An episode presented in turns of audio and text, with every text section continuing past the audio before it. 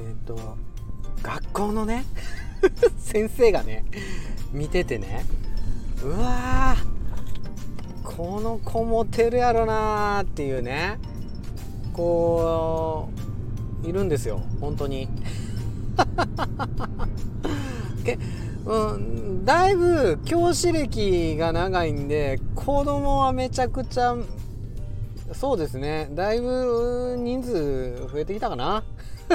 見てきた子供の数ね、うん、自分のねクラスとして所属してくれた子もいるし、ね、隣のクラス同じ学校っていう子含めてたすごい人数ですよね。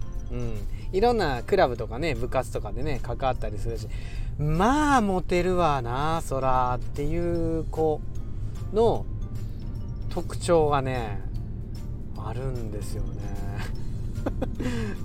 うん、簡単やから。聞きたいでしょ？簡単です、うん、もう断るごとにあ楽しそうっていう。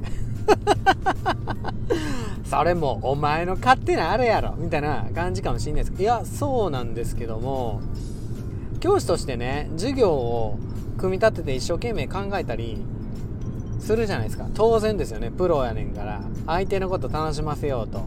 ねうん。相手っていうとこの場合では子供たちになったりうん。その授業に関わる他の先生やえー、お家の方やったりするんですけども、まあ、いつも子供ですよね。その子供を楽しませようとしてるのはしてる。んやけどそんな中でね何て言うかうん。あ楽しそうって言ってくれる子は思っててもね言えない子いるよ。いるいるいる。そらいるいる。いるけどあのパッてね表現できる子っていうのはやっぱなかなかいないんですよね。でいないんやけどこのこのその言い方いつも基本的にニコニコ笑顔でいらっしゃってでそれで会って授業を始めてなんかミャーってね、今日の授業のやることみたいなって書いてああ楽しそう！みたいになって、うん、体育とかで今日はこれやります。あーやってみたい！もう口癖みたいになってんその子。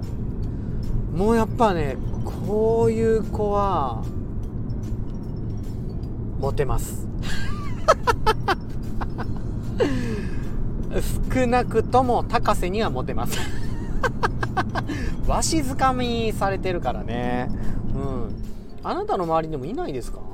なんかね待って。会議始めますって言って。んでそれで「あ何？ここの議題楽しそうだね」ってとかっていう人。いないか。会議で。でもさいないかって。それいない中であなたやってみ？それ。会議でさいきなり「あ今日の議題楽しそうですね」ちょっとワクワクしません?」とかって。なその議題持ってきた人とか一気につかまれるよ心。モテるんですよ本当に。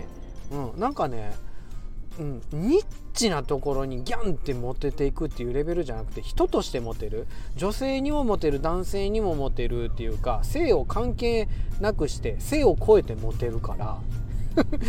やってみて。口癖。楽しそうだね。やってみたい。わー楽しい。知らんけど。